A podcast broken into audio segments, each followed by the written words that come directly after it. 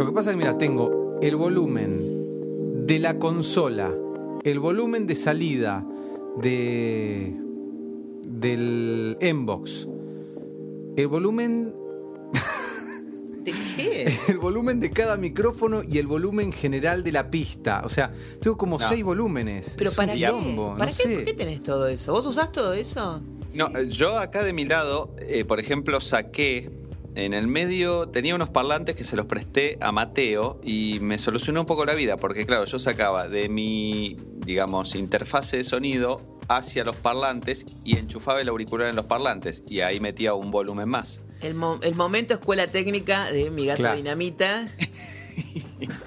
Cuanto menos volúmenes mejor, el asunto es así. Yo no tengo volúmenes en mi casa, ni siquiera tengo parlantes y, no, y tengo los auriculares que me regaló eh, Matías Berlin de Aspen, Que no tienen volumen. que no tienen esponjita. Pero te. Ay, qué doloroso. Me duelen esos auriculares a mí. Sí, son pinchudos, Sí, son como una sí, cosa sí, espantosa. sí. Pero me los regaló y me dijo, Susana, hasta que te consigas uno. No puede Claro. ser que no, que no tengas. Fue, auriculares. eso fue hace pero 15 años, ¿no? Tiene de todo, tiene comida de astronautas, no sé la cantidad de cosas. Un teléfono que no sabes lo que es, el teléfono que se compró la otra vez. Tengo, tengo un teléfono. No sabía ni lo que era yo cuando lo vi, porque era todo con pantallas. eh, no sé, tiene cada cosa y no tiene auriculares. No, bueno, lo bueno es que no se dedica a la locución, entonces no los necesita. Claro, claro, no, no, no necesita. No, no, para nada. Tengo esos, esos teléfonos nuevos, viste que. Tiene son- cama nueva. Tengo cama nueva. Cama nueva, viene. Ah, eh, eso lo vi, vi que te subieron el colchón al ¿Lo fin. viviste? La saga del colchón terminó. La saga del colchón fue genial. Sí, sí, sí. Casi no llega, eh, casi no sube, porque lo- la gente de, que lo trajo dijo que no, de ningún modo. Y tuvo que venir mi amigo de Aspen a subirlo. Y lo subimos con Delia, entre los tres, por el fondo de la casa Pobre. de Delia. Ajá, mira. Qué bien, qué bien. Yo quería arriesgar una teoría. Mi teoría es la siguiente. Que Con todo lo que tardó Susan y sus problemas legales con el proveedor original del colchón y quejas en Twitter y que no entraba por la puerta, que se tuvo que ir, que hubo que entrar por lo de Delia, los palets, etcétera, etcétera. Yo creo, creo que para ser fiel a tu espíritu, ahora que está, eh, tenés que leer algún libro que dice que es mejor dormir en el piso y no- no usarlo. Claro. Obvio. Claro. directamente dejar de usarlo porque en realidad leíste un- algo que dice que es mejor dormir en el piso sin nada y listo, y queda ahí. No le des ideas porque. No, ayer comenté, ayer comenté un hecho insólito en mi vida. Las sábanas son caras en todos lados. Sí. Y las sábanas de 2x2 son una mentira. Vos compras una sábana de marca 2x2 y no es 2x2. No, no llega, se sale. Tenés que comprarlas de hoteles, las de hotelería, que salen de Qué 5 bronca que me da. de cinco mil pesos para arriba. Claro, claro. Bueno, yo compré de esas y ya perdí las fundas. Déjame preguntarte una cosa, porque leí eso en Twitter. Eh, ¿Cómo perdiste ¿cómo la perdés funda? la funda? Es como decir, no, estaba en mi casa y perdí el techo. ¿Cómo perdés la funda Claro. de una almohada? Nadie, Claro, claro. ¿En nadie, el lavadero? nadie sabe. Nadie sabe. Mi mamá Las ayer me fundas dice de la almohada perdiste. que aparte son las almohadas grandes, no son las Sí, funditas, sí. son las, Sí, lo- sí. las- los Las fundones. claro, claro, claro. Bueno, yo no quiero poner- meterme en intimidades, pero no se me ocurre cómo se puede perder una. No. No, mi mamá dice que tiene que estar en algún lado, porque ayer estaba juntando la ropa para lavar y dije, bueno, acá tengo, mamá, es que no encuentro la funda de, la, de las almohadas. Mm. Me dice, pero Ah. a vos te falla todo realmente. Ay. Delia Es la como- pone en el ángulo siempre, ¿eh? Sí, sí, sí, Delia, Delia es como. Bueno, el otro día cuando... Dura, digamos, ¿no? Cruda. la- una vez que se terminó de subir el, col- el famoso colchón a mi casa, Delia lo invita a Matías a comer Ajá. a su casa. Entonces va Matías y voy yo. Mm, yo, yo- qué nervios tendría si me invitara a comer Delia a su, a tu- a su casa. No, porque en realidad lo invitó y- para hablar mal de mí. Ah, bueno.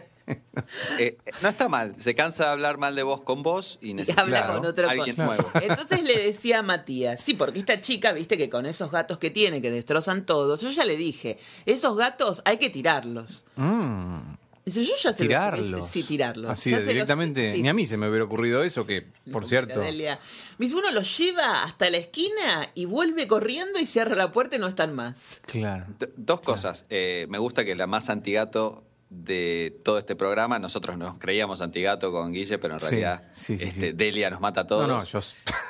Y dos, me gusta el estilo Delia de hablar de vos como si no estuvieras. Siempre. Ay, eso es genial. es eso muy es genial, esta en chica. serio. Esta chica, Sí, sí, sí, no, es muy qué genial, es muy bárbaro. genial. Siempre a mis tías también les hablaba o a mis primos, esta chica no sabe las cosas que hace. Yo la verdad, a veces me hace pasar unos papelones, por suerte, por suerte, no nos parecemos físicamente y puedo decir que no es mi hija.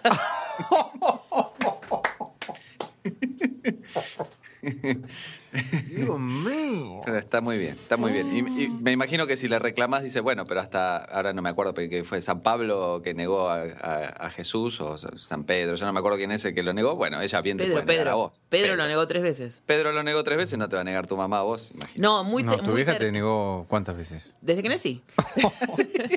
Desde que nací. Mi, mi papá dijo, ay, qué chica Impresionante. tan fea. Cuando nací, y mamá me dijo, yo no tengo nada que ver. Ajá. Ah, yo tengo una anécdota de eso.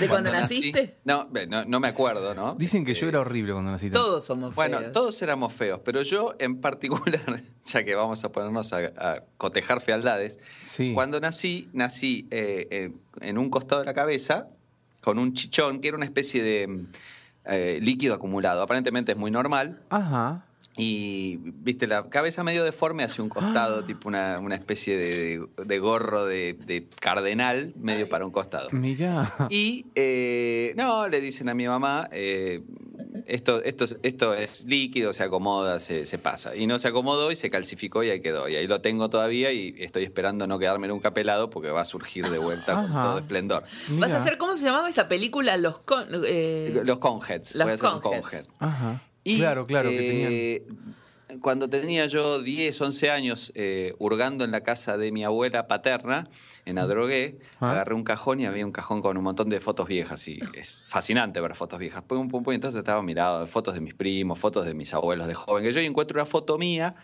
eh, cuando era recién nacido en Tierra del Fuego. Ya, yo nací en Buenos Aires, pero eh, al ratito me fui a Tierra del Fuego, que era donde vivíamos ya. ya estaba destinado A a, volar. a volar. A volar. a volar. Este, y era chiquitito, estaba en Tierra del Fuego y fue mi abuela paterna a, a visitar y a dar una mano, ¿viste? Esos primeros meses, sobre todo con el primero, siempre hay alguno dando una mano y estaba mi abuela allá. Y le sacaron una foto conmigo en brazos a mi abuela. Y se nota que después, bueno, la reveló, volvió y se la mostraba a las amigas, Oh. pero en mi cabeza, donde este, se veía mi chichón, había hecho con lápiz cómo debería ser mi cabeza normal. Entonces se nota que, se nota que la mostraba y decía, bueno, él es así, pero bueno, esto debería ser así. Y lo dibujó y quedó, quedó marcado en la foto. Entonces está esa Es foto con mi cabeza con mi cabeza, digamos, eh, como estaba, y el dibujo de- debería ser así, pobrecito. No lo miren. Imagínenlo de otra manera. Imaginen lo que yo lo tengo, pero la cabeza es así. Es Hoy le hubiesen puesto un sticker, por ejemplo. Claro, un emoji, un emoticón. Este, quiero ver si la encuentro esa foto porque la verdad es para No, guardarla no, y por enmarcarla. Dios, es Fantástico. maravillosa, claro, claro. Ajá. No, no, genial. Le mandamos un beso a tu abuela donde sea que esté. No, este, se- mi abuela murió el año en que yo me casé, así que en el 2000. En el 2000. ¿Cuando te casaste por primera vez o por segunda vez? Este, vino, bailó, la pasó bárbaro con mis primos que yo, y a los dos meses, este, de un día para otro, así que esa la, la mejor manera, la que te firmo ya, irme así de un día para otro, sin sufrir, así fue. Así que un beso, un beso a mi abuela. Ajá. Sí, sí. Abuela una- Raquel. Una, una genia Raquel que además, este, un sentido de la estética maravilloso, porque te dibujó. Claro, viste que los, los médicos estéticos te dibujan todo en el cuerpo. Claro. Todo lo que Es- tienen que sacar, cómo, cómo quedarías una vez que te saquen las cosas. que Claro, te claro, claro, claro. Viste que te dibujan con Claro. un fibrón. Bueno, este- esto fue sobre la foto, fantástico. Era como una especie de cirujano plástico virtual.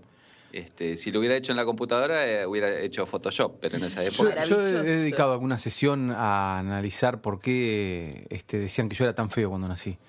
Pero ¿quién decía? Simplemente porque era feo. No, no yo sé. dije, pero ¿será que, que había un... eh, ¿qué, qué ideales eh, en...? Claro, yo también fui el primero. Mirá, como tinto. Yo no. Entonces- Va, sí, primero de mis padres, pero no de la familia, digamos. No, no, yo fui primer- como primer hijo, El pero- primer nieto, el primer de la Sí. familia, ¿viste? El famoso. Y dije, bueno, quizá era una expectativa tan grande que aparecí yo y dijeron, ah, es horrible. Es que mi prima Mirta parece que Capaz era que hermosa. esa- debería ser al revés, si hay tanta expectativa lo ves hermoso. Mi prima Mirta era preciosa, aparentemente mi primo Alejandro era hermoso, yo lo he visto apenas nació y era realmente un bebé hermoso. Ahora todo el resto chicos. Claro. Descartable, absolutamente. Claro. Y cuando yo nací, mi papá dijo que yo era un mono. Entonces, Ah, bueno. entonces cada vez que mi papá después recordaba que no hay bebés feos en el mundo, que todos los bebés son hermosos, yo le decía, pero vos dijiste que yo era un mono. Bueno, hay excepciones, claramente. Qué grande. Yo Claro, te digo una cosa. Todos los, los, los psicólogos de tu cartilla, si escuchan esto, hacen cola y dicen, bueno, este ya va a llegar a mí. Porque Sí, hay sí. tela Sí. para cortar Sí. por años. Mi psicóloga, por ejemplo, dice que mi mamá es, es una estandapera nata, que tendría que dedicarse al stand-up. Porque yo le cuento las ¿Quién cosas dice que eso? mi psicóloga Ajá. escucha las cosas que yo cuento de Delia y se descostilla. Mira. No, no puede más de la, de, de- la disfruta un montón. Yo creo que se la tengo que presentar y que la atienda No, ella. todos la disfrutamos un montón. Es muy personal. Bueno, ayer vino, ayer vino porque le quería mostrar. Menos esta chica, Tinto, que... esta chica que no, esta chica no la sabe disfrutar. No, La no, tenemos no, que ella criticar, no, Esta disfruta. chica, la verdad, no sabe disfrutar lo que tiene al lado. Claro. Ayer vino un rato a mi casa, porque en realidad la cosa es así, ella no quería venir a mi casa, yo quería que ella viniera a ver televisión. Bueno, ella no quiere venir a ver televisión conmigo. Entonces la psicóloga me decía, pero no te pongas mal, debe ser porque quiere estar con tu tía, que al final no la operaron, le Ah. agarró un síncope en la sala de operaciones, un desastre. ¿Cómo un Sí, síncope? ¿Existe el síncope? Pues sí, ¿Qué es un síncope? Quedó nada, quedó inconsciente en la mesa de operaciones después de que le dieron la anestesia. Ah. Y viste como pasan Per- en las perdón, series pero estas- ¿no es para eso la anestesia? Claro. No, no, no, no, no, no, pero viste cuando ves sentido común ER diría o Grey's Anatomy que empiezan a sonar los ti ti ti Ah, que no hay tipo, línea ya que es le- la le línea bajó la mortal que se ¿En le va, serio? se le va, se le va Uy, el paciente. Pobre tío Obdulia. Bueno, entonces salió de la sala de operaciones, trataron de revivirla, estuvo un rato, como un rato, son como ocho horas tratando de devolverla así, le tuvieron que ¿En hacer muchos estudios para ver si había quedado alguna secuela. Bueno, está perfecta, tío. Ya, pero es prácticamente un milagro de la, de la medicina que esté también después de todo eso. de mi tía, él, supongo. Bueno, no, no quiero reírme, por no, favor. Terrible todo. Pero en aparte, serio. ¿viste? Por ahí tiene pa- un libro para escribir como, como Sueiro, ¿no? Claro, no, no, parece ¿No, que no. ¿No emergió con esa idea? No, no, no, no, no, no, no. No. emergió. Emergió con mala onda nada más porque estaba con un humor que te digo que mataba ¿Ah, sí? a todos, sí, que estaba... A mí me dijo, Susana, por favor, no me compliques la vida. Porque yo le pregunté, che, ¿no puedo poner unas flores al santo? Susana, por favor, no me compliques la vida. Decirle a esta chica que la termine. Pero Entonces, ponerle unas flores me al santo. ¿Qué sé yo? Para mí que no me entendió. Acá en casa de- pe- pe- pegar una estampita de... De San Cayetano. San Cayetano en la puerta. Para No. mí está bueno, no lo voy a sacar. No, pero ella es súper creyente. Para mí que no me entendió que estaba nada todavía en Claro, su limbo. Bueno, la cosa es que la psicóloga me dijo, no te preocupes, que debe querer estar con, con la tía. No, me dice, vos quédate tranquila. Y digo, no, yo no me hago ninguna, ninguna, ninguna mala sangre. Le digo, si no quiere venir, que no venga. Bueno, vino ayer. Mm. Y me dice, lo que pasa es que vos me invitás cuando está la novela, Susana. Y yo la verdad es que no voy a dejar de la- ver la novela para estar con vos. Lógico. Claro, Es claro. Sí, sí. Entonces subió... Digamos, en la. en- en- pensando en, en Delia es lógico. Es lógico, claro. Delia- brasilero disfrazado de egipcio mata a Susana.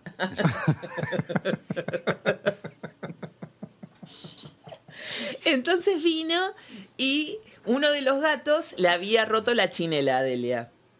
O sea, ella me prestó unas chinelas el otro día que yo salí con unas sandalias divinas y volví con una ampolla en el pie que no podía caminar y fui a lo de Delia a buscar agua destilada y todas esas cosas para oxigenada, para ponerme en el pie y me prestó unas chinelas para poder subir, unas chinelas de cenicienta, porque mi hija tiene un pie chiquito. Ajá. Y el gato se, la- se las comió. Vos también Ah. no haces méritos, Susana. No. Y entonces cuando la vio venir el gato, que sabe quién es mi madre, se escondió. Ah. Se escondió y no salió hasta que mi mamá se fue. Dijo, ¿dónde está ese que lo voy a matar? Le digo, se escondió, mamá. Bueno, entonces estaba con Courtney. Le digo, mira, ¿cómo te quieres? ¿Los querés vos, ma? Sí, los quiero bien lejos a estos. Ajá. Bien lejos. Mm. Me dice, la Pero tu mamá es como que anda todo el tiempo así como en ese estado de ánimo, así, así como... Sí, ¿no? desde que nació, sí, sí. Siempre, siempre anda así. Sí, Si yo conté la historia, la anécdota de, de- de- de la primera impresión que yo tuve de mi mamá, que era la historia de ella cuando era chiquita. Mi mamá y mi tía, a la hora de la siesta, sí tenían que ir a dormir. Mi abuela las acostaba y se tenían que ir a dormir la siesta. Entonces mi mamá durmió como durmió toda su vida con un ojo abierto. Ajá. Y la chequeaba a ver si Obdulia se Ah. levantaba para ir a jugar. Y como Obdulia era muy atorranta y se escapaba de chiquita para ir Mm. a jugar con los pibes a la puerta, ella se levantaba despacito tiqui, tiqui, tiqui, tiqui, tiqui, tiqui, y se rajaba. Entonces mi mamá se levantaba y la llamaba a mi abuela o a mi abuelo Ah. para botonear que la hermana se había ido. Ah, yo creía que se levantaba para ir a jugar con ella, no para botonear. No, para botonear, no no no, no, no, no, no. Delia es la ley. Es la ley, es la ley. Qué grande. Eh, Freud no conceptualizó el tema de la, la madre de la horda. Freud habla del padre de la horda, como No, la no, no, figura que representa, es la ley No, la- y es como el padre más feroz. Bueno, pero Delia Pero, bueno, es la madre- Capricornio. Capricornio, dentro de lo que es el, el horóscopo y todo eso, y la, la astrología, significa el padre, el padre de la ley. Claro, el padre Mi de la es horda viene. Capricornio, cáncer, Capricornio. Es doble Ah, Capricornio. O sea que es- doble cap- mm. es, El, ca- una- el carnero. Terrible, Claro, Delia. claro. Es terrible, es terrible. Ella te cumple todo a rajatabla. Bueno, la Freud cosa- hubiera modificado el. Por el- ella, el- y sí, hubiera dicho eh, la madre de la horda, hubiera dicho, no hubiera dicho el padre de la horda. Bueno, esa es ella. esa El, es ella. eh, Lacan, el nombre del padre, como el gran significante que ordena el discurso y que no sé qué, el nombre del padre. El padre, padre, padre, padre. Es el psicoanálisis. Claro, bueno, en este caso Bueno. es madre, madre, madre, madre. Madre, madre, madre, claro. Vamos a hacer una nueva escuela. Sí, Podés hacerla obvio. vos, en realidad. Hacer Dale. todo un estudio de investigación acerca de las madres. Sí. De la- ¿Cómo sí, es que sí. nosotros teníamos en, en mi terapia un grupo que poníamos a las madres superpoderosas, las madres de todos mis amigos, que eran todas madres muy fuertes, que manejaban la situación hogareña con bastón, Claro. Fusta, mano de hierro. Claro, fusta, pistola, metralleta, ¿viste? Y el- ahí el que no zafaba a nadie. Bueno, vos compraste un par de libros de Melanie, Melanie Klein. Ella Sí. venía por el lado de la madre. Oh. Sí, sí, sí. Bueno, tuvo una madre que- y ella era... ju, bravísima. Era bravísima, era bravísima. Hay mucha gente que la quiere a Melanie Klein. mucha gente que sí, Sí. sí. Yo me iría para la otra vereda. Ya tengo mi propia Melanie Klein en casa. Al lado, bueno, bárbaro.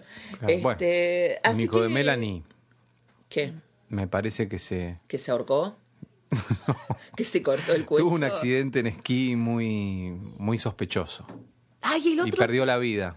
el otro día hablando Como que se tiró de la montaña, dijo, ¡Mamá! Puf, y se tiró. El otro día, hablando de eso, estaba viendo la, un documental sobre Gloria Vanderbilt, la heredera, diseñadora, bueno, Sí. la, la chica era heredera de, en Los ese momento, 4 millones o 5 millones de dólares, que era como decir 300 millones. Perdón, me tengo que ir abajo. Ah, Ay, disculpe. bueno, yo les tengo... Discúlpenme, pará, me tengo que ir No hay abajo. problema, Sigan ustedes un cachito. Bueno, bueno. Porque...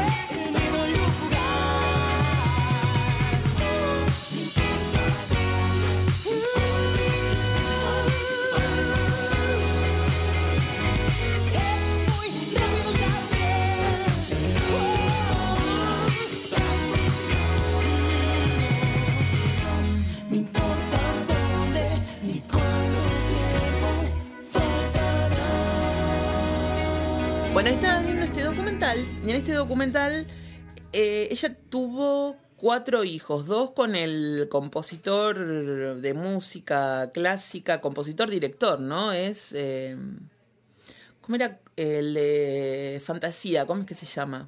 Eh, ah, Stokowski. Eh, eh, Shostakovich. No, Yo- ¿cómo no, es? sí. Eh, espera, espera. Eh, ahora, ahora, ahora me va a salir. Espera. Sí, lo googleamos y no, bueno. Eh, Stokowski, sí. Stokowski. Bueno, con ese había, tuvo dos hijos. Y después se casó con, con un escritor y tuvo otros dos. Del matrimonio, prim- del primer matrimonio, hay uno que está desaparecido. Que dijo, no Mm. quiero ver nunca más a mi familia y supongo que se cambió la identidad. Mm. Ella lo respetó. Pero del segundo matrimonio, uno que a los 17 años saltó del, de la terraza del penthouse de la familia. De la familia, sí, me acuerdo. Y ella estaba ahí. O sea, fue adelante de ella que saltó. Debe haber pasado bomba. Y el otro hijo es eh, el de la CNN. Claro. eh, Anderson Cooper, el, Sí. el- el canoso. El documental lo hacen ellos dos, digamos. Están en- Ah. ellos entrevistan y charlan. Charlan lo que quieren, ¿no? Porque te imaginas que muchos no se meten en los temas de la familia.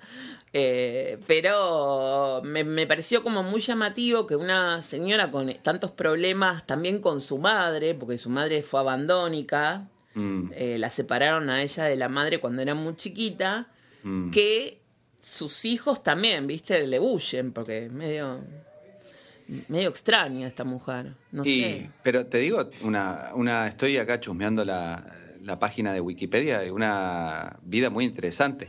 Tuvo relaciones eh, amorosas, bueno, estuvo casado con Cindy, casada con Sidney Lumet por un tiempito, no tuvo hijos con él, pero tuvo como, a ver, siete años con, con Sidney Lumet, con el director, Claro, bueno, a Stokowicz, a Stokowicz lo, lo deja por... por, por sí. Lumet. Y eh, dice acá que también tuvo de amantes a, mira esto, Brando, Sinatra, Howard Hughes y, y Roald Dahl, el, el autor de, de Ah, de Roald Willy no. Wonka.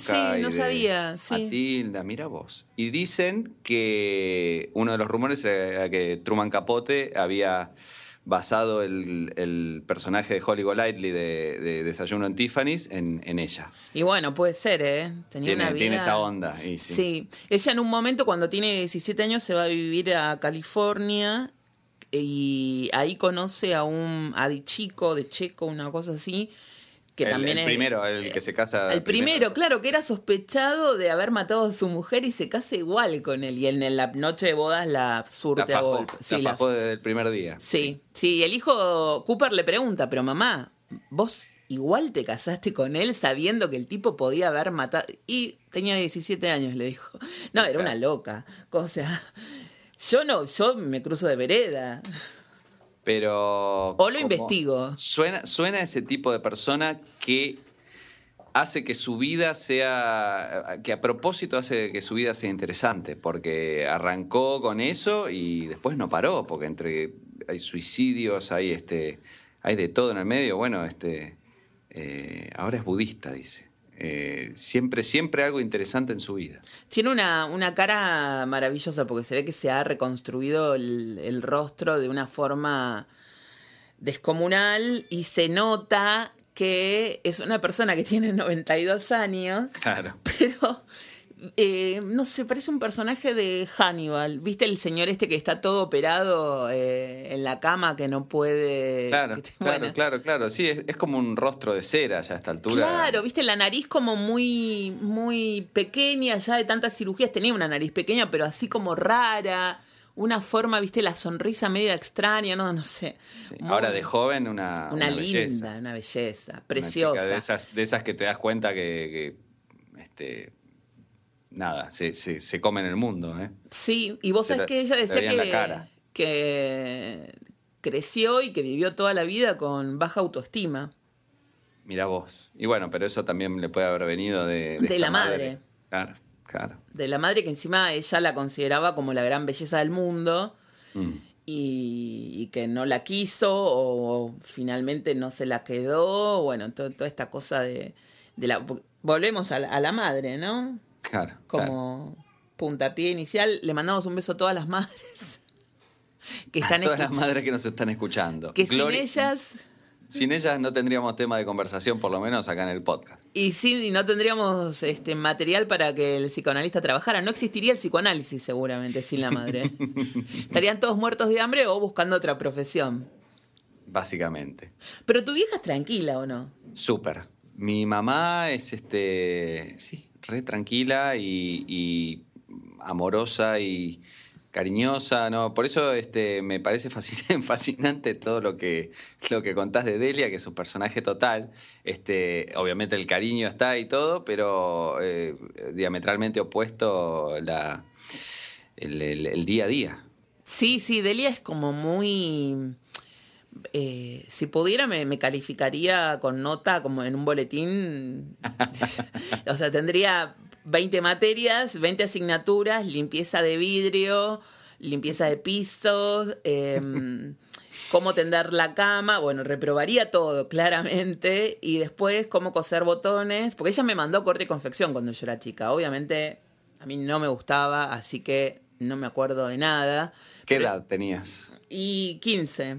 Y claro, a los 15, difícil eh, sentarse adelante de una máquina de coser. Ah, no, rompía las agujas yo, porque trababa el pedal, no sé qué corno hacía, rompí, y sabés cómo se ponía, ¿no? Pero otra vez, Susana, te dije que tenés que tener cuidado.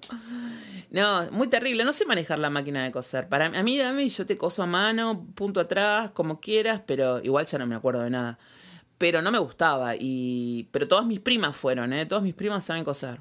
Eh, suena que era en serio una Gloria Cooper que quería su- que su hija fuera, fuera Gloria Vanderbilt, porque no, como es Gloria Morgan, esta, la Sí. madre de Gloria Vanderbilt, porque te mandó a, a- a corte y confección, quería que fueras diseñadora vos. Sí, sí, pero no me salía ni de casualidad. No, no, no, porque no quería, no, no sé. Hoy por ahí sí me hubiese gustado, pero en ese momento no quería saber nada. Moldería. Yo, a mí me, yo estudié moldería. Vení, vení, que estamos hablando de las madres.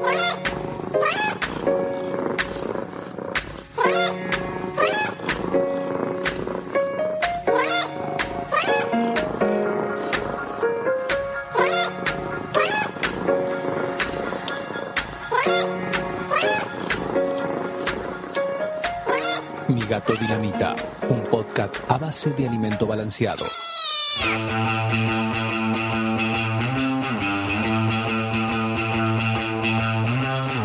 He sacado los gatos de la cama y de mi cuarto. ¿Cómo? Ah, los dejo afuera. Yo tengo un Ah, amigo bueno, que todavía cerrás la puerta, cosa que eh, nunca habías probado. nunca habías probado No, ese. yo tenía. estrategia? No, no, no. Al comienzo de mi vida con ellos, yo tenía la puerta de la pieza cerrada y ellos dormían del otro lado. Un día vino el santo, Diego. Diego de, en Twitter es el santo, a, Sí. a comer a casa con otros amigos. Ajá. Dijo, ay, déjalos entrar a la pieza, pobrecito. Se abrió la puerta y nunca más la pude cerrar. Porque se instalaron en la cama, Antonio y Oli. Y Todo después- culpa de arroba el santo. entonces. Arroba el santo, sí, totalmente, totalmente. Muy permisivo con el tema de los gatos. Y Ahora adoptaron uno nuevo, creo. sí. Sí, uno nuevo. Este, ayer o anteayer, uno chiquitito. Creo que sí. Pero está loco. Chusmeá, ¿eh? Chusmeá porque me parece que adoptaron uno nuevo pero con lo Jimena. por teléfono. No, no puede ser. Jimena tiene ¿Y por Dos qué no hablamos con ellos? dos ahora? o tres gatos. Y porque deben estar trabajando. Deben- como gente, como gente de bien están laburando. Claro, claro. La gente en general trabaja, ¿no? Quinto, en sí, los horarios claro, que sí, nosotros estamos paviando, sí. Sí, paveando, o viajando, volando, Y encima ahora, ¿viste? corriendo por acá, por allá. ahora que estamos preparando la maratón en Rey Javi. Ah, sí, estoy, este, sí, el otro día tuiteé al respecto, estoy ya eh, manija con la del año que viene, porque en realidad hay que planearlo con un tiempo para ¿A ver todo el dónde es. Tinto, esa? Este, cerca de la casa Bjork.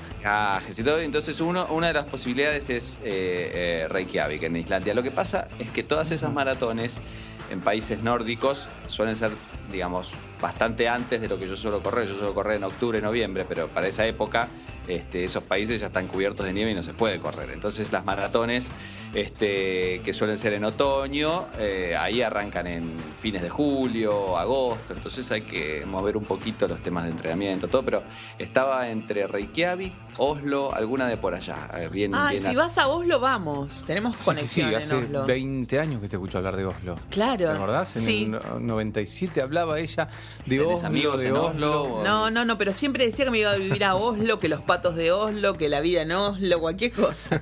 Y Nunca siempre. escuché una locutora en una radio comercial tipo FM Hit hablar de Oslo, hablar de James Joyce, no sé, cualquier cosa. Una cosa. Y yo a la noche reflexionaba sobre la muerte. No, Un día me dijeron, ¿qué? Willy, te vamos a despedir. Es un desastre. ¿Cómo te vas a poner a hablar a las 6 de la mañana en, en cadena Top 40 sobre la muerte? Éramos muy normales, por eso tenemos horarios de trabajo muy normales. Claro. Claro, y después pasaba, no sé. el tema Los- de terminaba Rick- el tema de los sultanes y arrancaba la muerte. Los guaguancó ponía después. ¡Qué desastre! Bueno, con el tema de Oa- Oasis eh, Stand By Me, Sí. yo aprovechaba y hacía la vertical. Porque duraba como 5 minutos y A pico. mí me ponía muy nerviosa cuando... Entonces yo aprovechaba ese tema, hacía la vertical para irrigar Para el capilar. eh, capilar. El Claro. tema de estar cabeza abajo eh, trae buen pe- será eso que Y porque te hay, irriga- poco chino hay poco chino pelado eso es verdad Sí. Así ¿Y debe que hace mucho la vertical? No tan tan del otro lado Ah, ok.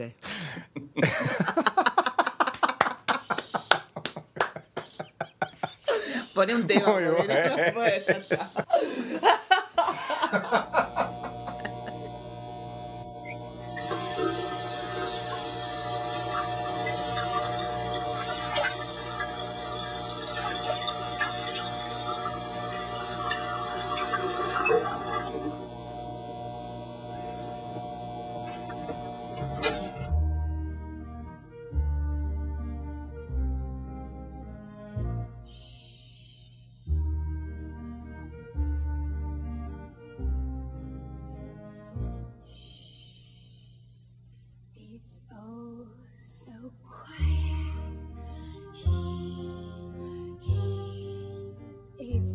so still.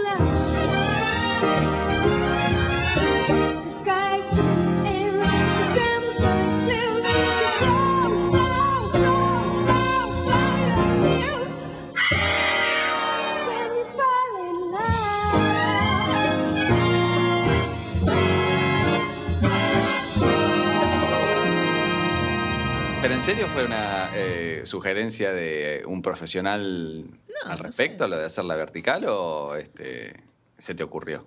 No, yo creo que lo leí por ahí, o alguien Mm. me dijo, o razo- lo razoné, no me acuerdo ahora. Lo razoné como que, bueno, eh, si es una cuestión de irrigación sanguínea, te tiene que hacer bien eso. Tiene lógica. Tiene Tiene, lógica. lógica, Bueno, y tiene están esas lógica. Bueno, cosas, tenía el casquito también. Tenía el casquito. Tenía el casquito y... El casquito ese que se te Sí. engancha abajo de las axilas. Sí, sí, sí. Ah. Sí, lo tenía, no sé qué Parece fue. siempre muy cómodo, porque la propaganda lo puede, puede usarlo en todo momento y la gente leyendo. Me imagino leer el diario con eso que te sacude los globos oculares a 2000 revoluciones por segundo, debe ser muy práctico. Claro, Pero no, si no, no, no era tan cómodo. eh, Para unas- leer no era cómodo. Para nada es como. No. No, no, claro, pero lo ¿Cómo? muestran como si fuera una, una cosa muy... muy Ah, era genial. bueno, sigo con mi vida. Vos con las, axi- con las axilas mm, eh, podías ir moviéndolo, entonces te hacía más en la punta, acá, acá, acá. Es muy como que uno agarraba un dominio de, del casquito capilar, pero te digo que yo si lo tuviera hoy lo usaría, me encanta.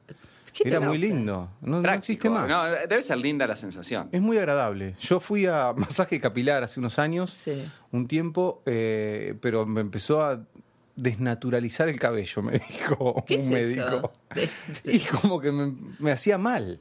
Ah. Me hacía mal, me empezó a dejar el pelo como alambre. Ah, Entonces, eh, bueno, agarré y dejé de ir por eso, pero si no hubiera ido porque me encantaba me- bueno, esa que es mi me parte masaje. de irme, de irme a cortar el pelo. El, El masaje. Parte del, del lavado. Yo diría que me laven el pelo 45 minutos y que me corten el pelo en 5, porque Totalmente. no me interesa. A mí me pasa también con algunos médicos que tienen una mano especial, digamos, ¿no? Por ejemplo, tenía un odontólogo que me tocaba así y yo me quedaba como hipnotizado.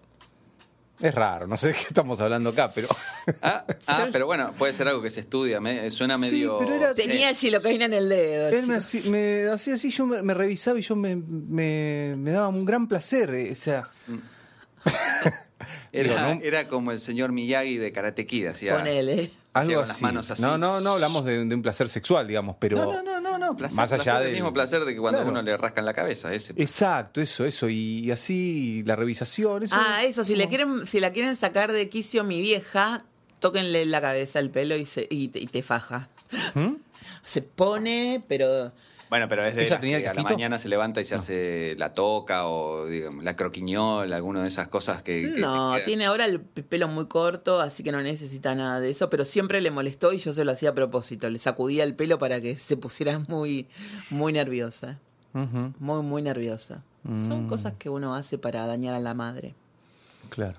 Eh. Yo creo que la, la primera vez que la cruce a Delia en la vida real, sé tanto de ella que creo que voy a saber cómo manejarme. Digamos, es como haber estudiado los cocodrilos toda la vida y saber el día que te enfrentas con uno, cómo, cómo enfrentarlo Bueno, para no. que no te saque un brazo. Convengamos que no es. eh, o sea, la comparación con el cocodrilo. Bueno, esa, esa es. Se muere. eh, Lacan también comparaba a la mujer con el cocodrilo. ¿Sí? Y decía Ah. que el nombre del padre, la función del padre era ponerle el palito del cocodrilo para que no se coma al hijo. Claro. Y sí, bueno, ese es el tema también de las madres superpoderosas, que atrapan al hijo, Sí, sí, se, se, lo, lo devoran. devoran. ¿Saben cómo es el tema del cocodrilo? A ver. Eh, el cocodrilo lleva a sus hijitos en la mandíbula. ¿A la, dónde lo la cocodrila. La cocodrila ¿A lo lleva a pasear? pasear o a. Sí. A pasear, a. ¿Viste? Como. Los cuida de pequeños. Los cuida, eh, exacto, los cuida, los cuida de ese modo. ¿Quién va a agarrar un cocodrilito, digamos? Eh, el tema es que si pasa una mosca y se le para acá, el, el- no sé, El en un instinto- colmillo, el instinto la lleva a cerrar. Y es de ahí sacó Lacan la metáfora de la madre cocodrilo, Claro. que si el padre no interviene con su interdicción, como si fuera un palito que le pone a la mandíbula, la, la mujer tiende, la madre tiende a comerse a los hijos. Claro. Eh, Ok, o sea que, claro, el padre tiene que estar ahí para intermediar para Es- que la madre no termine de ahogar, digamos. Exacto, la eh, madre terminaría metiéndose a los hijos adentro de su panza si pudiera. Mm. Los, Se los termina comiendo. Entonces, el padre lo que hace es, la palabra sería más que intermediar, interdictar. Claro. Agarra y le dice, no, para, no te comas a los niños. Claro. Vieja, no te comas a los niños, la nueva Sería película como- de Disney. Es la cuarta, es la cuarta. claro. Lo- Los encogió, los agrandó. Ella los- estaba preparando el horno para comerse a los niños. Sería así el tráiler, ¿no? Y vino el tipo del laburo justo que llega. bueno, sería esa la, la función paterna, esa Sí. interdicción.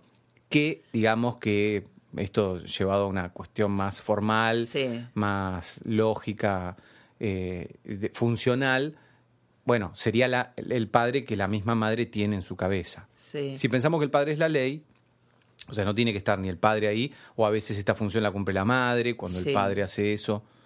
Vos ¿Se sabés que, mirá vos qué, qué interesante esto que eh, si yo tuve que hacer un genograma familiar, que es como una especie de árbol genealógico de mi familia, ¿no? Con, con todas las relaciones, cómo se, re- cómo se conecta cada, cada integrante de la familia con el otro. Chiquito, se durmió Pipe. Se durmió Pipe, me lo voy a morfar directamente. No seas así. Y de todo eso, o sea, viendo todas las relaciones de todas las madres con sus hijos, la psicóloga me dice que son todas unas grandes devoradoras de hijos, menos la mía, que mi madre, con su rigidez, trata de señalarme el camino a mí para que no sea tan desbordada siempre. Y eso me, dice, vos deberías aprender que Delia es constante en todo lo que se propone. Tu vieja todo lo termina. Yo no termino nada, te imaginarás, ¿no? Yo te empiezo a- a lijar un armario. A los cinco minutos ya pasó una mosca, ya me, me distraje con otra cosa y me fui. Y el armario queda hasta que venga un primo y lo continúe. O Delia venga con la lija y... Pasó una mosca y ¡crack! Claro. Pero Delia es como Yo iría a un tema musical. Mi analista me hubiera dicho eso. Pasó una mosca. Ay, che, que- No, pero que no. ¿Tu primo viene a- al auxilio? ¿Es el que viene al auxilio de, de- Antes de que me devore. Sí. No, no, antes de que el mueble. Todos vienen, a- porque siempre los llamo y digo, che, ¿sabes que estoy lijando algo y no, no- no- como que no me sale? Mentira, ¿no? no. Entonces me dice, a ver, y viene con la lijadora, con eso. Antes lo hacía mi viejo, ahora lo hacen mis primos, o... Y sí, Bueno, claro. Tomándolo por el lado amable, vos sos como una especie de catalizadora. Vos arrancás, vos sos la chispa de la bujía y el resto que se ocupe el que, el que tenga que hacerlo. Vos sos la que vas a propiciar. Ay, es que yo no entiendo todas esas cosas. Viste que hay muchas chicas que hacen de todo. ¿La, la entintada hace todas esas cosas? Eh, como lijar. Sí. No. No, Sí. no, no, hace, hace cosas, pero no, no, no manualidades. No, en casa el tema manualidad somos bastante nulos todos. Yo, a mí me gusta lo electrónico, digamos, lo- lo- lo- las computadoras, pero sacándome de eso, no te hago una mesa, no te encolo un mueble, no te. No, no, no, esa parte de, digamos, si me dejaran solo en el bosque, viste esa gente que muestra en los documentales estos de Alaska, que hacen todo solos y tienen, viven y se hacen su casa y después se hacen eh, los muebles y el horno y no, yo moriría de frío al segundo día. Este, en casa no, pero hay un montón de chicas y ahora cada vez más me parece que son muy de poner manos a la obra y de, y de hacer cosas de cero. A mí, yo admiro mucho a la gente que puede hacer algo, con- construir algo con sus manos. Y- Mis primas han ido a aprender electricidad para poder arreglar las cosas del hogar cuando no están, no sé, mis primos, Tus los primas. maridos. Sí, sí, sí. Y mi, am- mi mejor amiga Iris, ella sabe, bueno, todo lo que sea hacer reboque, enduido, eh, arreglar cableado.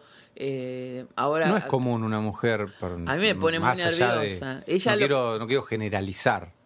No. Es una No, imbecilidad, bueno, pero, eh, no, es común. Es, es- es la realidad, me parece, no estamos siendo irrespetuosos. Es algo que normalmente, eh, va, normalmente, de vuelta, no es normalidad, pero tradicionalmente es un rol que es más masculino, pero está, Sí. está buenísimo. Hay que, este, viste, un enduido, me parece fascinante todo el asunto. No, yo a mí me tienen que, digamos, hacer un llamado a la realidad porque me mandaría a hacer cualquier cosa. Hice, me, me mudé a un departamento, hice muebles, cosas así. A mí sí, me pone sí, muy sí. nerviosa. No, yo necesito No todo sé por comprado, hotel cinco estrellas, las sábanas cambiadas. No, no, no. Me subo al techo, conozco mis límites, cosa. porque me acuerdo una vuelta me agarró.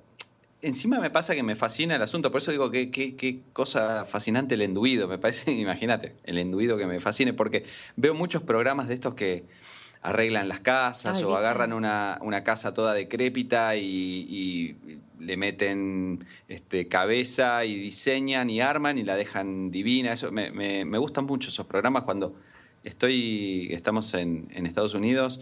eh, hay un canal que se llama HGTV, creo que es Home and Garden o algo así, que es todo, básicamente todos los programas es mejorar alguna parte de la casa o hacer una casa de cero o mudarte y arreglar una casa que compraste.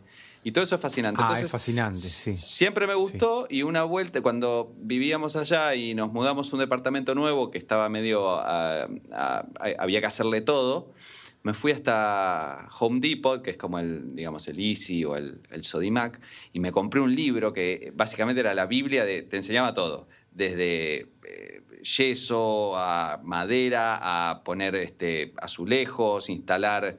eh, muebles, instalar eh, artefactos de baño, de cocina, todo. Mm.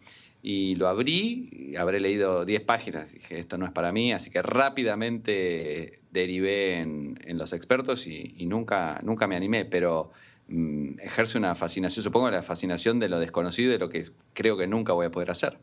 Sí, no, yo tampoco. Iris me, me decía siempre, ya desde chicas, que la diferencia entre nosotras es que yo había sido una niña muy mimada Ajá. y que ella se la tuvo que bancar sola con sus hermanos desde eh, que era muy chiquita. Entonces que a ella no la consintieron y tenía que hacer las cosas de la casa. Entonces que por eso sabe, co- eh, ¿cómo se llama? Esto de tarugar paredes. Le digo, "Buah, te daban bastante tarea. Claro, Porque tarugar paredes de chica. claro. O sea, sí, el hermano también. Diego es increíble. Diego viene y te, te, te destroza la pared, pero de la taruga. Y Ah, estoy pensando en, en- en enduido, por ejemplo. El enduido es, es maravilloso, el enduido. Tanto yo, o sea, yo cuando la otra vez trabajé, en un- bueno, pinté un departamento entero solo. Ay, Vino un- venía a pintar mi casa. Vino un plomero, vino un plomero y me dice, pero es mucho para vos esto. Encima se descascaraban las paredes y tuve que sacar toda la pintura original de todo el departamento. Uy, lijar, qué pelotazo. ¿eh? No, no, un amigo mío, Martín, le, Sí. le invité, ¿querés acompañarme que estoy lijando? Bueno, me, me hizo 40 bromas sobre la lija porque no paraba de lijar. Yo estaba lijando, lijando, lijando, quedaba todo lleno de polvillo. Bueno, pero no sé, me agarré el ataque de hacerlo yo, qué sé yo. Eh, y bueno, vino un plomero, digo, y dijo, pero es mucho para vos. Era, era irracional que yo solo pinté todo ese departamento. Pero el enduido es maravilloso. Y yo dije, para mí el adjetivo era noble. Qué noble que es el enduido. Claro, claro, Mi mujer me dijo lo mismo, me dice, qué noble que es el enduido. Ella, sin hablar conmigo, concluyó igual que yo, el mismo adjetivo. Es maravilloso Y ahí el se enamoraron. No sabés lo que es. Ahí yo estaba todo blanco de, de- de polvillo y nos besamos y... Qué genial. Claro. Qué- Pero no, no sabés qué noble es. Vos ponés enduido, lo lijás un poquito y te queda una cosa preciosa. Hay una chica que nos sigue en Mi Gato Dinamita, que ahora su nombre no recuerdo, lamentablemente ya, ya la buscaré, que había, ella había lijado todas las paredes de su casa y las había pintado y tenía dos gatos negros y le quedaron como, ¿te acordás de ese episodio de los tres chiflados cuando se les cae la bolsa de harina, el costal de harina a- y quedan Sí. todos blancos? Que daban Sí, mucho sí, miedo, a mí me, me aterraba. Bueno, yo sí terminaba. Quedan como, como fantasmas. Bueno, los gatos quedaron así, todos blancos, los tuvo que bañar y los de eh, Vane Ariana, Balú y la Chiqui también, después de una construcción, igual eso no lo hizo ella, lo hizo un, un pintor, también quedaron todos blancos. Ay, no, no, yo lo que he lijado, lo que he lijado no, no se imagina ni las, las toneladas de, de polvillo que quedaba en el piso, porque encima quedaba mal y lo volví a induir y volví a empezar. Y encima soy medio, viste, que quiero que quede perfecto. Entonces, bueno, era todo un desastre. Bueno, Yo- de ahí la y lo invité a un amigo. Vino un amigo de Necochea y me, y me dice, ah, le digo, tengo que, eh, estoy pintando, ¿me acompañás? Llegó a casa, le puse un barbijo. Y lo sentaste a cebar mate. Y lo senté.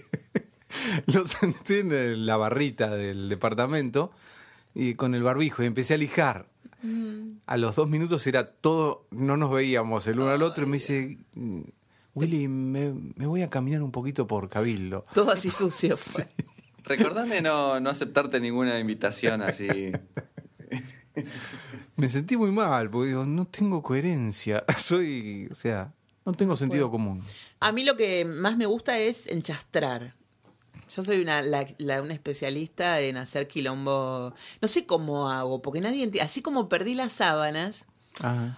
Me acuerdo que una vez el gato me empujó la taza de café, yo la quise atajar, de café, un tazón de café con leche, yo lo quise atajar, no lo logré y todo el contenido saltó y pegó en el techo. O sea, imagínate, techo con café con leche, paredes blancas con café con leche. Claro. O sea, imposible hacerlo si lo querés sí. hacer a propósito. Sí, sí, sí. Me ha Era pasado, me ha todo pasado, me ha pasado. Un asco. Y, una- y me pasó también con salsa de tomate. Ah. Una vez mi mamá quería, había cambiado la heladera y necesitaba que yo le, le guardara las, las salsas reci- re- recién hechas, supongo, o frisadas, no sé, en mi freezer. Entonces Mm. me las llevé en una bolsa y cuando estoy subiendo una se me patina de la bolsa, cae en el piso, pega un salto así, se destapa.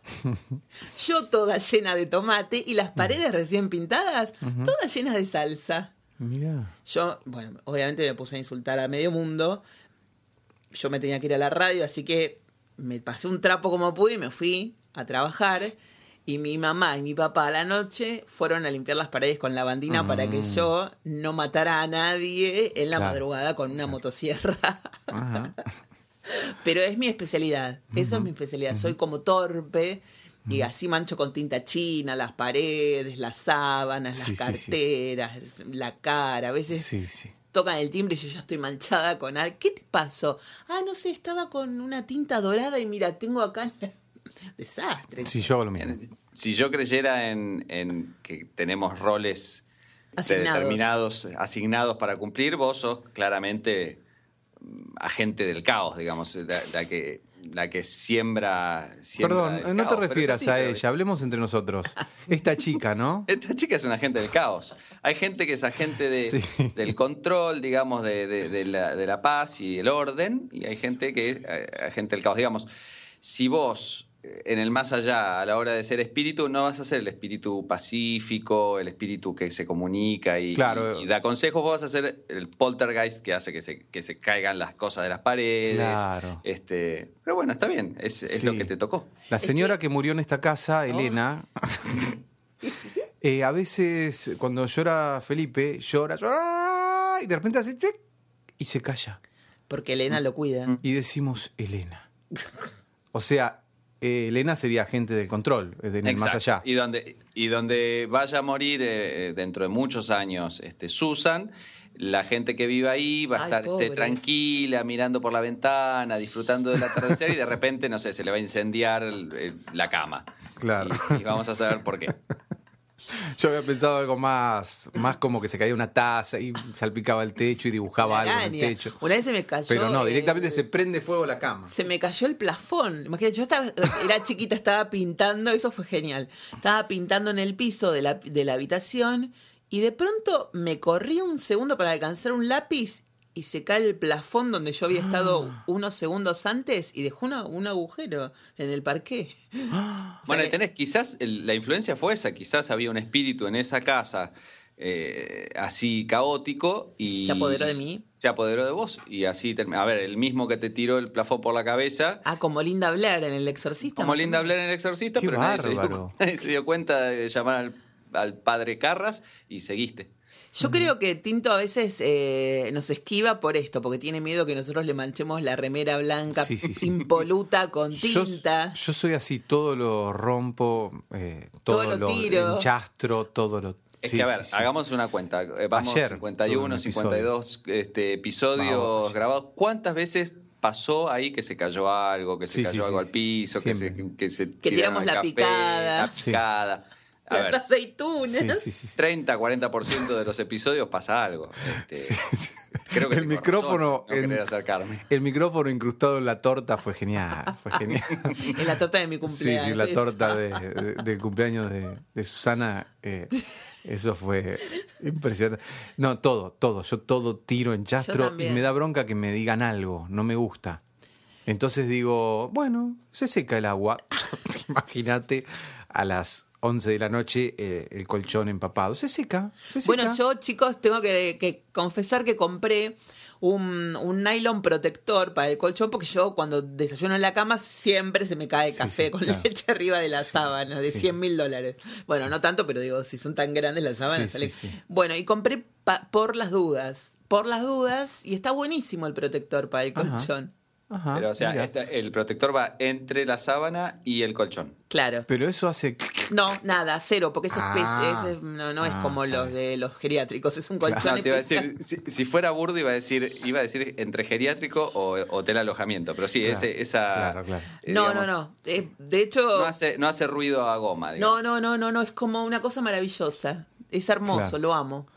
Ajá. Este, Pero es para justamente para no mancharlo. ¿No da calor? No, Digamos, no, no. es como nada. acostarse arriba de un, Nada, de un cero. plástico. No, nada, es una maravilla. Pero además eso, no tiene olor, no tiene, no tiene, no hace ruido Mm. y te cubre el colchón, porque además Claro, lo claro. que te dice Bedtime Necesitaría eso. es que si tiene una mancha el colchón ya no, no te cubre más la garantía. Y Ah, bueno. por las dudas tengo Claro. que cuidarlo de los gatos, de mí y de, Claro. de la vida. ¿Con pillow o sin pillow?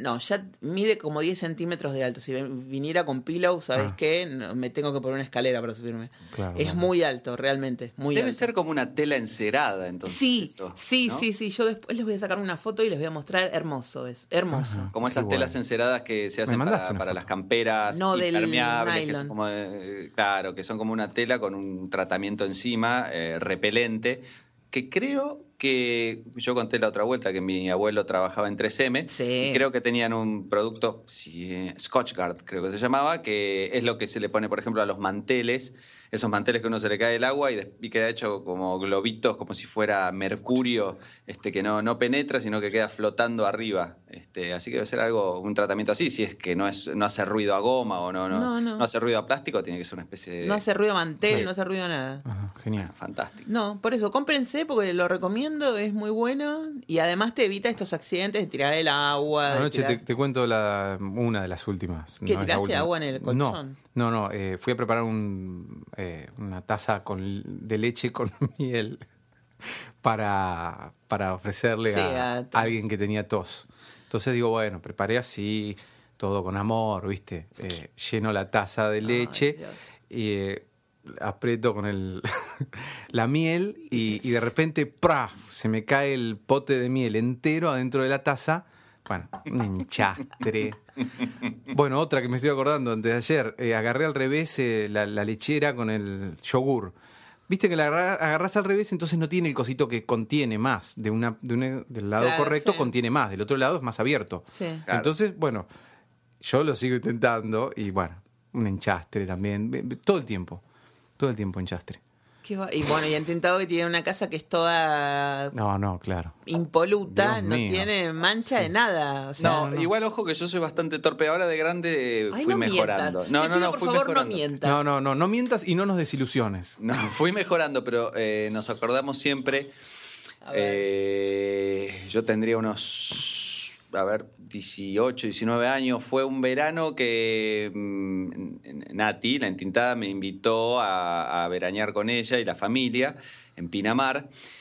Fue el verano ese de Coppola y Maradona, me acuerdo porque era lo que estaba en la tele todo el tiempo, Coppola y Natalia de Negri, qué sé yo, bueno, era todo ese escándalo. Y ese Samantha. verano. Y Samantha, todo ese escándalo. Ah, Coppola, pensaba en el No, Coppola de y cine, no entendía nada. No, Francis, no, no, no, estoy Claro, yendo a lo- sí, a sí, lo en esa época yo completamente chabacano. ¿no? Conté la Nada otra vez que estuvimos con na- Diego. Diego, Tiramos la cultura por la ventana.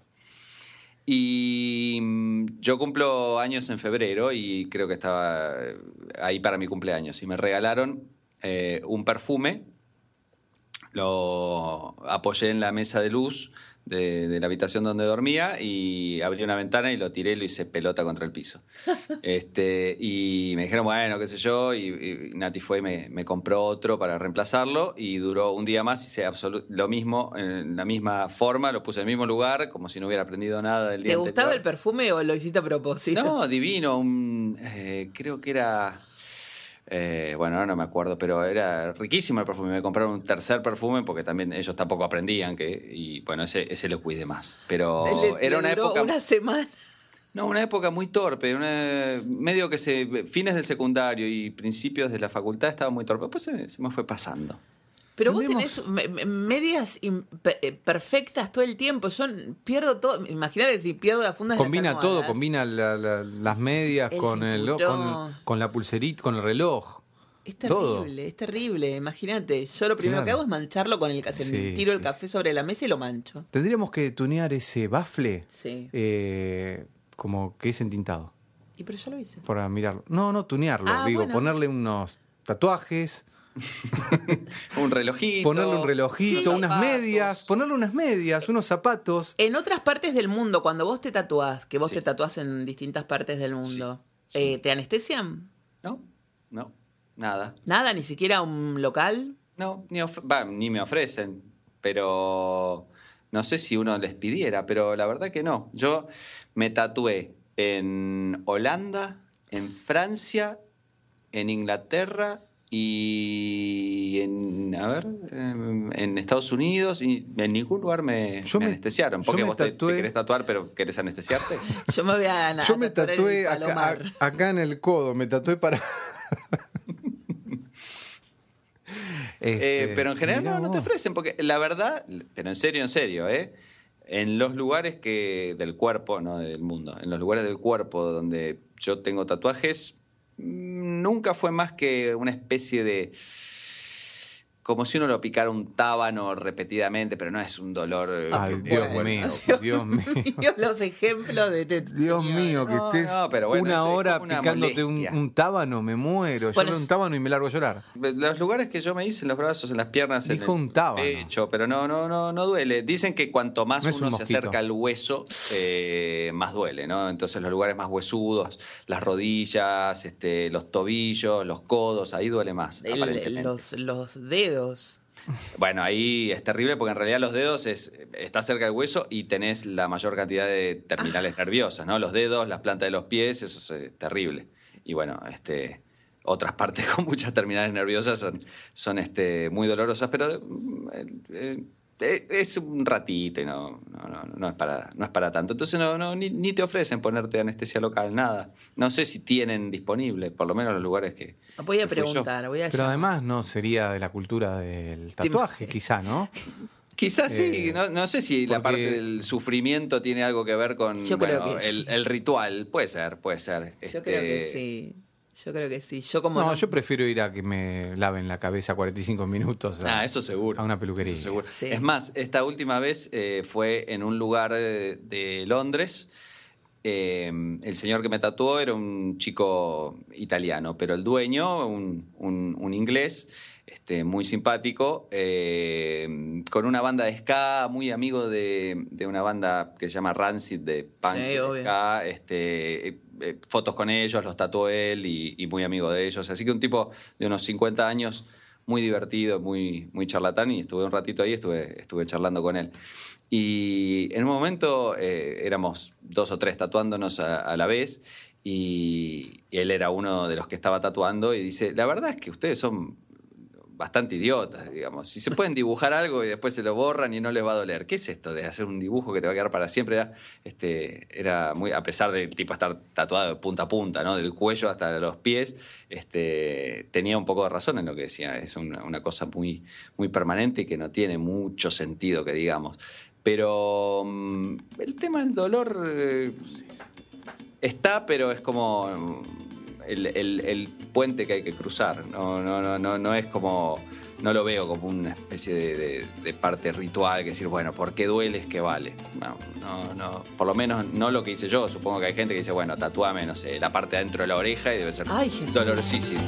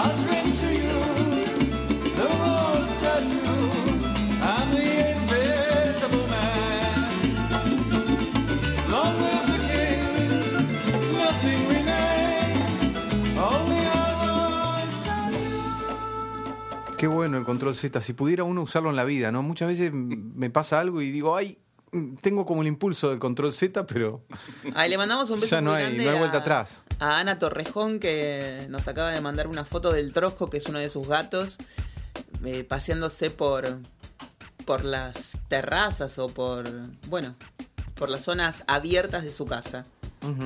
Una genia, Ana Torrejón. Saludos a Ana. No, no, estaba pensando, estaba, Yo iba a estaba entrar a con el ver, a ver la, teléfono. foto, la foto del gato. Después la, la- la colgamos en, en Mi Gato Dinamita. Es impresionante. Si, si tuviéramos una pared donde pusiéramos, viste, como eh, hacen en algunos restaurantes de la gente que va mucho, o en Sardis, ese restaurante de, de Nueva York donde van los, los del teatro y les hacen una caricatura y lo ponen en la pared. ¿Cuán- ¿Cuántos, El- ga- cuántos gatos tendríamos este, en las paredes de Estudio Dinamita, ¿no? De toda la, la gente que nos manda Sí. fotos de sus gatos. Ya Sí. hay cientos. Yo, vos los reconocés, decís, ay, mira qué lindo, no sé, pirulo. Yo ya se me confunden porque son un montón. no, yo no reconozco ni a uno solo. No. No, no reconocen a los míos, que dicen que No. Antonio está a dieta y el que está a dieta es Claro. el señor Oli. Claro. Es que la verdad, este, las aventuras, vos los, vos los distinguís, pero para nosotros son los tres Claro, que claro. siempre, ay no, tal hizo tal cosa. Y yo puede, podés decir cualquiera, porque para mí siempre hay alguno que está haciendo alguna maldad y no importa Sí, quién es. sí, si es si es sentido, Antonio, si es no se Oli, distinguen. es- No, Antonio es el que es, se ve que es muy nervioso o algo así, es el que más empatiza conmigo, entonces eh, absorbe toda mi energía y no, como que siempre está delgadito porque está, porque bueno, viste que hay gente que es muy nerviosa Claro. y no engorda, come, come, come, come, come, come, come, él come, se atra, se pega cada tracón, Ajá. eh, traga la comida, pobre, no, Ah, no, no, porque mira. es un desesperadito. No, No es un desesperadito. Pero tiene metabolismo rápido. rápido. Metabolismo alto. Es la luz, corre de un lado para el otro, no la ves de lo rápido que corre, y come, come, come, come, y es una bola. Ajá. Agradezcamos que por lo menos corre por toda la casa, porque si no, no sé. Y Oli, pobrecito, él se toma su tiempo para tomar agua, su tiempo para comer, y todo lo absorbe eh, en un 100%. Entonces está gordo, pobre. El otro día lo Claro. llevamos al médico, lo mandaron a hacer dieta, y está muy bien, está, tiene la nueva figura, es el esbelto señor Oli. Ajá, Sí, mira. sí. Courtney come Claro, lo que tenía mismo. como un 25% que habías calculado. Eh, Sí, Tinto. sí, bajó 25% de peso Sí. corporal. Y ya, ya está para la tapa de la revista. o Claro, por lo claro. menos el- Vos tenías, eh, después. habías calculado la- el exceso Sí, de peso. Era como era, como era de, de, de 12 tiene que bajar a 9, algo así. Era, sí, sí, era un montón, un montón. Claro, tiene, él pesa, no, no, pará, pará, pesa 6 kilos 200 y tenía que bajar a 5. Bueno, Bueno, este, un montón. Un montón, pobre viejo. Y está, está bien, está muy bien, igual cada día nos odia más. Así que es fiel a su estilo, porque no, él no le gusta que lo molesten, le gusta estar solo, le gusta estar... Y sí se lastimó la pierna de tanto lavarse. Pues es un Sí, gato sí, sí, obsesivo. sí, el gato obsesivo. Déjame que te. analizando. Un ejercicio, vamos a hacer un ejercicio mental. A ver. Si uno de tus gatos fuera a asesinarte, ¿cuál sería de los tres? Eh, Mm. Oli. Oli. claro. Mm. ¿Porque no le das de comer o porque simplemente es así él? Porque está me odia, Está tramando algo desde un principio. Porque nos odia, porque lo molestamos. Primero porque yo traje dos gatos después de que él llegó y ya le compliqué la vida. Porque los Ah. gatos van y lo molestan. Y porque cuando él está descansando yo voy, ¡ay, cosito! Venga mi gatito flaco. Y le aprieto la panza. Y el pobre, viste, no hace nada, pero me mira con odio. Claro, claro. Y se esconde siempre. siempre. Bueno, eh, tampoco se lo notó muy contento con Fergie el otro día. Fergie. Fergie. Ah, viste que está porque lo abrazan. Porque como no hace nada, lo abrazan así y, está él así como. Está así como. Claro, Sí. ¿no? Cara de. Cara, cara de circunstancia. Sí, sí, vos lo largás y se esconde, va y se esconde, pobre. Quiere estar solo, es un gato solitario, no le gusta, así que seguramente él me mataría de noche, tranquilamente. Sí, sí, sí, sí. Eh, lo está planeando en cualquier momento. Viste que hay un montón de libros acerca de no te imaginás, pero tu gato planea asesinarte. Es que tienen cara siempre de estar tramando algo siniestro. en Horrible. general, el gato. Y Eh, Pero hay muchos, este, bueno, ya hablamos de Stephen King, pero de ese tipo de historias este, sobre gatos perversos, desde Edgar Allan Poe para adelante, este, hay de todo tipo y color. Sí, yo cuando no tenía gatos había empezado a escribir un cuento sobre un gato serial killer que se llamaba El Shaughnessy Y mm, después me di cuenta que todos los gatos hacen eso, de matar pajaritos y llevarlos a la casa y dejarte las ratas en la almohada, ¿viste? Cuando las Aparente es una, una señal de respeto, de cariño, Claro, ¿no? y para mí era como algo rarísimo y yo lo tomé como el como un una, la base de la historia de- del gato del barrio que mataba lo- las mascotas del resto de los vecinos y las llevaba como trofeo y la gente la tenía que esconder, los dueños de la casa, los dueños de... que, que estaba inspirado en el gato de Martín Codini de Rock and Pop. Tenía un gato que le mataba las mascotas a los vecinos y las, se las llevaba a, a él y se las dejaba como trofeo. Y yo decía, ¿qué haces después con, con el pájaro del vecino que está en tu almohada? Claro, bueno, eh, ya hemos tenido una anécdota acá, cuando Karina nos contó que había matado el papagayo de, Claro, el, Ah. Del Pepito, vecino, Pepito eh, había comido. y se lo había llevado a la... Eh, pero ella se mudó. ¿Eh? Ella se mudó. Sí. sí. Agarraron, metieron todo en el auto y se fueron. Es que, claro, está bien que quieran ser los únicos eh, eh, de la cuadra, por lo menos. Claro. Sí. No sé, es muy difícil, es muy difícil. La verdad es que me encantaba la historia del, del- del gato asesino serial y que terminaba linchado en, el- en la plaza pública y después se descubría que en realidad no había sido él, sino un jaguarete, no sé, una cosa así. Mm, Pero estaba igual, era como medio violento que lo lincharan en la plaza pública todos los las demás mascotas del barrio para asegurarse el pellejo. Pobre, al final no tenía nada que ver. No, no, no, pero me encantan esas historias macabras. mm. No sé a quién salgo. ¿A quién, a, a quién de ustedes salgo? ¿A cuál de ustedes? ¿A mí? ¿Por Y a él, los dos son Ah. macabros. Él es re truculento. Bastante, ¿Sí? bastante truculento, sí, sí. Yo creo que eh, No sé, eh, debe haber salido este, por mi papá, que me daba para leer eh, Edgar Allan Poe y, y, no sé, Horacio Quiroga. Y, y después este, de chico me gustaba mucho, no, no, no había muchos canales en los lugares donde vivía yo, a lo sumo había un canal. Claro. Y, mm, ¿En qué lugares? en- ¿Tierra del Fuego? en Tierra del, bueno, Tierra del Fuego había un solo canal. ¿Pero hasta que qué edad viviste el- en Tierra del Fuego? Entre el- eh, desde que nací hasta los cuatro. Después hice jardín. Mm. Ya le digas digamos- Edgar Allan Poe. no, no, a los cuatro. No, no, no, no, en ese momento. Pero ya a los 6, 7, 8 años puede ser que hubiera empezado. Yo el preescolar y, y, mm, primer grado lo hice en Comodoro Rivadavia. Ajá, ibas eh, ascendiendo. también había un solo canal, Canal 9 de Comodoro Rivadavia, y arrancábamos a las 6 de la tarde, un bajonazo. Después viví un año en Lima, Perú. Y, Que es donde que cantaste Te, Te amo de Franco de Vito. Sí. Exactamente. No, eh, eso fue en Talara, eh, al norte de Perú, que fue donde canté ahí cuando me mudé ahí. Y ahí viví tres años y también había un solo canal, Panamericana Televisión, Dios Pantel. Y en ahí, que yo tenía unos nueve años, ocho o nueve años, eh, daban todos los días La Dimensión Desconocida. Ah, genial.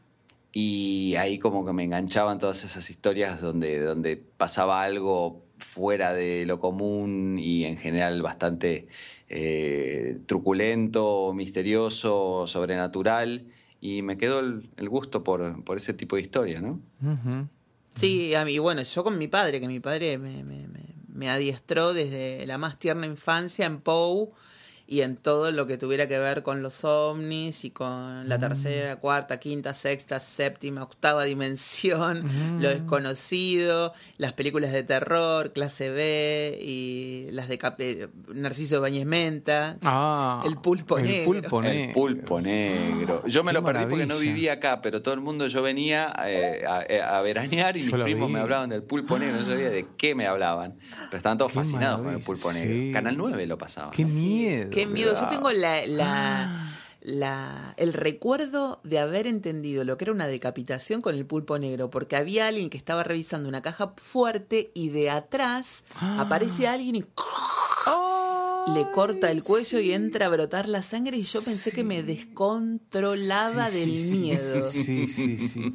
Bueno, ¿y el Porque último mi- capítulo se puede contar el último capítulo o es spoilear el pulpo negro? Ay, no? por Dios. Además, lo que a mí me, me- me había dado mucha bronca es que no me hubiesen avisado. Porque si a mí me avisaban, Ay, yo no, me van a tapaba la cara. sí. No, claro, yo decía, así no me gustan las cosas desprevenidas, mamá. Eh, el, el capítulo ese, el último capítulo, puede ser que se pone una máscara y esa máscara tiene unos puntitos de veneno y se muere por eso. Claro. Ah, y yo lo vi en Necochea en blanco y negro, imagínate, estábamos. Sí, como locos, ahí viendo ese último negro. capítulo del pulpo negro. Aparte en Necochea, que salís y no hay nadie, me muero del ¿Cómo miedo. que no hay nadie? Ay, perdón. Ay, estos porteños. Estos porteños, ¿no ves que teníamos razón en, en decir eso? Cuando decíamos allá, oh, el porteño, este". tenía un puestito de diario, yo imagínate. Los porteños llegaban, los porteños, ¿qué llego? Oh, Dios mío. ¿Cómo los criticábamos? Y sí, porque la verdad que pensamos que somos los únicos en el mundo. Pero no, esas cosas que mirábamos era, era buenísimo. Quiero que esté Muxi acá en este momento. Y después, siempre que lo. Bueno, la semana que viene lo- no vengo yo y que venga Muxi.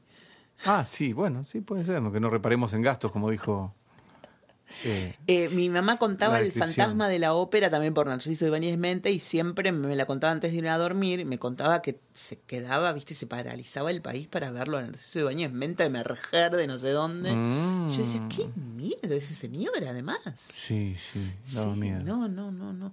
Y después. eh, ¿No estuvo en un programa de Mirta que se prendió fuego la mesa? ¿Se prendió fuego la mesa? Sí, sí, estaba con Mirta de invitado y se pusieron a hablar y él estaba hablando que siempre hablaba así, raro, no no sé si era argentino, español, ¿qué era?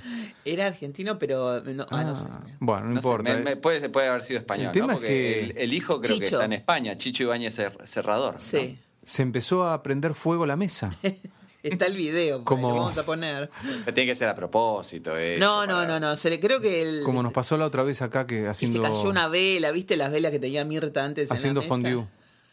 Se les prendió fuego la mesa Se nos- fondue. sí, imagínate, yo estaba a cargo del tema. Bueno, pero ahí Llegó- tenés- eh, está el alcohol, digamos, el Claro. alcohol de quemar y lo Pero bueno, puede pasar. eh, eh, tengamos en cuenta eh, ausencia de sentido común eh, y todas mis características. Llego a la mesa y digo, está un poquito fuerte, voy a bajarlo. Claro, yo había llenado el recipiente, lo había llenado de alcohol, una cosa sin sentido. Entonces fui a cerrar un poquito el- el- la entrada de aire y se me desparramó el alcohol en la mesa y se empezó a prender fuego todo. Este, bueno, y fue un, un momento desesperante, porque yo sobre todo tenía un miedo que se queme la mesa, que Nació y murió en España. Che, nació en Asturias y murió en Madrid. Ahí tenés. y, y- y en el medio nos vino a, A incendiar la mesa de Mirta. Vamos a a matar de miedo y a incendiarnos las mesas. Vamos a compartir un- una foto también de cómo quedó la mesa cuando se prendió fuego por el Qué miedo me porque da, prendí fuego el fondue. Me da mucho. Eh, aparte, yo tengo mucho. Terminé miedo tirando una toalla eh, con agua, no sabía qué hacer, un, se cundió el pánico acá, yo de repente me imaginé toda la casa prendida a fuego. Fue un desastre, fue un desastre y Y si quieren ver una película de mucho, mucho, mucho miedo, que es de Chicho, de. Del de- hijo. Del hijo, es quien puede matar a un niño. Ah, está buenísima esa. Tremenda. ¿Quién- eh, nosotros, yo ya lo conté esto, pero mi, mi nombre este, entintado surge eh, en, en un foro de cine donde hablábamos mucho y Huerti, nuestro amigo Huertigol, lo conozco Sí. de ahí, etcétera, etcétera. Y en realidad este, hablábamos mucho de cine fantástico y de terror y esta era una de nuestras favoritas. ¿Quién puede matar a un niño? Es, maravillosa, es hermosa, es, hermo- es hermosa, digo, con ese título, ¿no? La gente va a empezar a decir, bueno, chicos, hasta luego. Pero bueno, nos gustan esas películas, ¿qué vamos a hacer? Sí. Delia me dice, ¿a quién salís vos tan retorcida? A vos, mamá. Yo no soy macabra, Susana, pero es re macabra mi hija. Es re macabra. no sí. sé si es macabra, a mí me da un poco de miedo. Tiene Plutón en uno como yo, eh, tiene un Ah, lado escorpiano era bien por eso. oscuro, como, pero ella es más oscura de ello. Claro. Ella no se da cuenta, Ah. pero tiene los mejores chistes de humor negro de la historia de la humanidad, te los tira ella en medio de la mesa. No se da cuenta, pobre, pero Claro, es así. claro. Es muy, muy buena en eso, muy buena. No tiene... Además te cuenta operaciones de la familia, o por ejemplo otro día me llamó, eh, mi prima la llamó para decirle que, que se acababa de operar ella y quería mandarme las fotos de, lo- de cómo le había quedado la cirugía, la, la cirugía, digo, la, la cicatriz. Yo casi me desmayo, digo, por Dios. ¿De quién? de mi prima. Le habían tenido que operar de una ventración y de paso ella pidió que le hicieran no sé qué corno en, en- el abdomen y no sé qué. Y me Estético. quería, sí, me quería mostrar la cirugía y la, la cicatriz. Y yo le dije, yo no quiero que me mande eso. Y mi mamá me dijo, te pido por favor, Susana. Vos que me no- mandaste la fotografía de, de, de- de tu, de tu pie hoy. Yo creo que tenemos que poner entre las fotos de este capítulo la, la foto de el pie, el No, pie destrozado. ¿Vos la tenés también? No, de no la Susana. mandé, no. ¿Vos la tenés de- también? La de la, la cicatriz de tu prima. Tuiteémosla. No me da mucha vergüenza. Bueno, y entonces, este, mi mamá me dijo, te pido por favor no la hagas sentir mal a tu, a tu prima, no, no, aceptale las fotos que te mande. Y digo, "Ma, está loca. ¿Cómo voy a aceptar una foto de una operación? No, chicos, no. Perdón que te mandé esa foto, pero quería mostrarte la situación que No, tenía el pie bien, destruido. Sí, seguro. Todo- y todo- y- Me di y cuenta. derivó el pie destruido en la chinela este, destrozada por los gatos. Y al Claro. final siempre terminamos en la misma. Del señor Oli, alias Serial Killer. Siempre terminamos en la misma, los gatos y Delia. Se puede decir que es una mujer que vivió y vive a su manera, ¿no?